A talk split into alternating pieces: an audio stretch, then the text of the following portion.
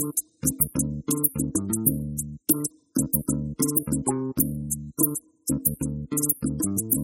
Hello and welcome. I'm your host, Neil Howard. Thank you so much for joining us once again for Health Professional Radio. We'll be speaking with Mr. Mark Stadler this evening, CEO of Access Hope. He's joining us to discuss cancer care and why access to the best cancer facilities is out of reach for the majority of Americans, particularly those impacted by social determinants of health or SDOH. Welcome to Health Professional Radio. Mark Stadler, thank you for joining us. Thanks, Neil. It's a pleasure to be here. CEO of Access Hope. Uh, what is Access Hope? Talk about uh, your your role as CEO, and uh, basically give us a little insight into who Mark Stadler is. Sure. Access Hope is a company that uh, our mantra is to fight cancer with everything we know. We were founded by one of the most prestigious cancer centers, that being the City of Hope. Uh, we were founded four years ago to work with large employers and to serve their employees who have uh, oncology needs. Uh, my background, i am the CEO of the company. I've led the growth of the company over the last four years. I am not a doctor, but I am a, a professional in this industry who has led many other companies who have served uh, self-funded employers and their needs in the uh, in healthcare delivery space. Social determinants of health.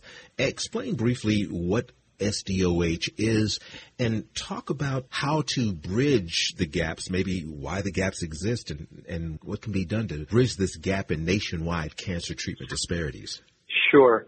Um, social determinants of health, and in particular what we focus on at Access Hope, is that unfortunately your zip code has a direct correlation to your access to the best oncology care and maybe even oncology care as a whole in the country. About 46 million people in our country live in rural communities, which can be considered a community under a social determinant of health category. That's about 14% of the population. Only 3% of medical oncologists practice in rural communities, and over 70% of the counties in our country do not have medical oncologists within the county. This means that some people with cancer have to travel hundreds and hundreds of miles to access care that many people in large, um, you know, metropolitan areas might have access to on a more ready basis. Simply put, patients who live too far away from their, from uh, these big centers um, have substandard care and can be uh, subject to substandard care, and it's particularly impacting these people in rural communities it seems to me that there was a time when some of the rural communities had some of the, the best, most uh, personal medical care. That changed drastically and to what we have today. Is it because um, it's determined that there are not enough people who are going to be affected by cancer in certain areas? Is it because most of the resources that specialists have are in large metropolitan areas? Yeah, well, about 1% of a population is going to have a cancer, a new cancer diagnosis each year. So that's a fairly small number, but the, you know, the, the situation is dire. Cancer obviously is a very serious situation. Cancer institutes tended to be built around large academic centers. Today in the U.S., there's only 53 what are designated as national cancer institutes and about 90% of all research happens in those centers. Only about 20% of care happens there because it's difficult for people in these rural areas to get into them. What we've done at Access Hope is built a model that delivers that expertise out to these rural communities where even primary care is starting to disappear in these rural communities as doctors have come back into larger centers for, you know, uh, to treat large, you know, larger portions of the population. When you mentioned that your zip code can determine whether you have access to the best care or to care at all, how can employers get involved to support employees in these areas? So, for example, we have some very, very large employers with hundreds of thousands of employees. Many of them have employees in virtually every zip code in the United States. These employers could see a difference in the in the outcomes of for their for their employees who had cancer. They could see better outcomes for people in you know, who had access to uh, these uh, you know higher expertise centers. We built the company to respond to that to say, look, we can deliver the expertise of that NCI center out to a local treating oncologist and empower that oncologist, give them all of the information that they need to better diagnose and better treat their patient. We don't move the patient. We don't need to bring the patient to this center. But the, the challenge that we have is that medical, uh, particularly in the oncology area, um, the knowledge is changing very quickly. In the past, medical knowledge used to double about every 50 years. Today, it doubles every 73 days. And we now know that cancer isn't one disease. It's a, it's over 200 subspecialties.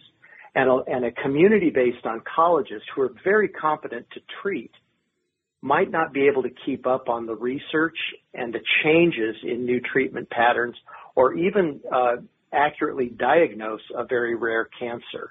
So what we do is we come alongside that oncologist, help them to accurately diagnose the patient, and we then get them on the most up-to-date treatment plan, and that, that oncologist has us there to help guide them through that member's journey. Over 90% of the cases that we look at, we disagree with either the diagnosis or the treatment or both. Think about that. That's a very, that's a shocking number. Mm-hmm. And it's not because the oncologist isn't doing their very best. They just didn't have access to the updated research. They didn't have access to the changes in treatment protocols. And we can help that oncologist get that person on the right path to, you know, a successful cancer journey how can the employer make sure that the entire organization is aware? Do you help the organization deal with the implications of cancer diagnosis on management or the company's bottom line or everything from, from the truckers to the production line? Well, this this uh, our program is is blind to whether you're a truck driver or the CEO of the company. Mm-hmm. You're get we're we're looking at all cancer cases. We've built algorithms to find the people with cancer and to reach out to their uh, their treating oncologist. Again, it doesn't matter what level of the company you're in. Our our goal is to democratize cancer care. Everyone, regardless of their zip code, regardless of their background, regardless of their social status, should have access and a life and life-saving cancer care.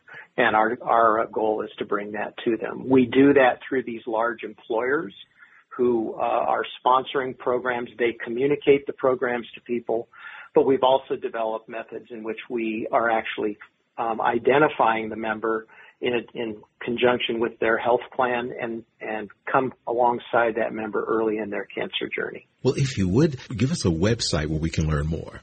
Sure. Our website is myaccesshope.org and we would love to have anybody come visit us there. You'll also see there's a there's a full range of other cancer support services from everything from um, you know uh, early detection all the way through um, you know programs that we can help people on their uh, you know through end of life if necessary. Mark, I appreciate your time this evening. Thanks for joining us here on Health Professional Radio. I'm looking forward to our next conversation.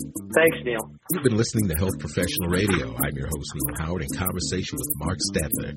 Audio copies of this program are available at healthprofessionalradio.com.au. You can also find us on Anchor, Spotify, and be sure to subscribe to our YouTube channel at youtube.com Health Professional Radio.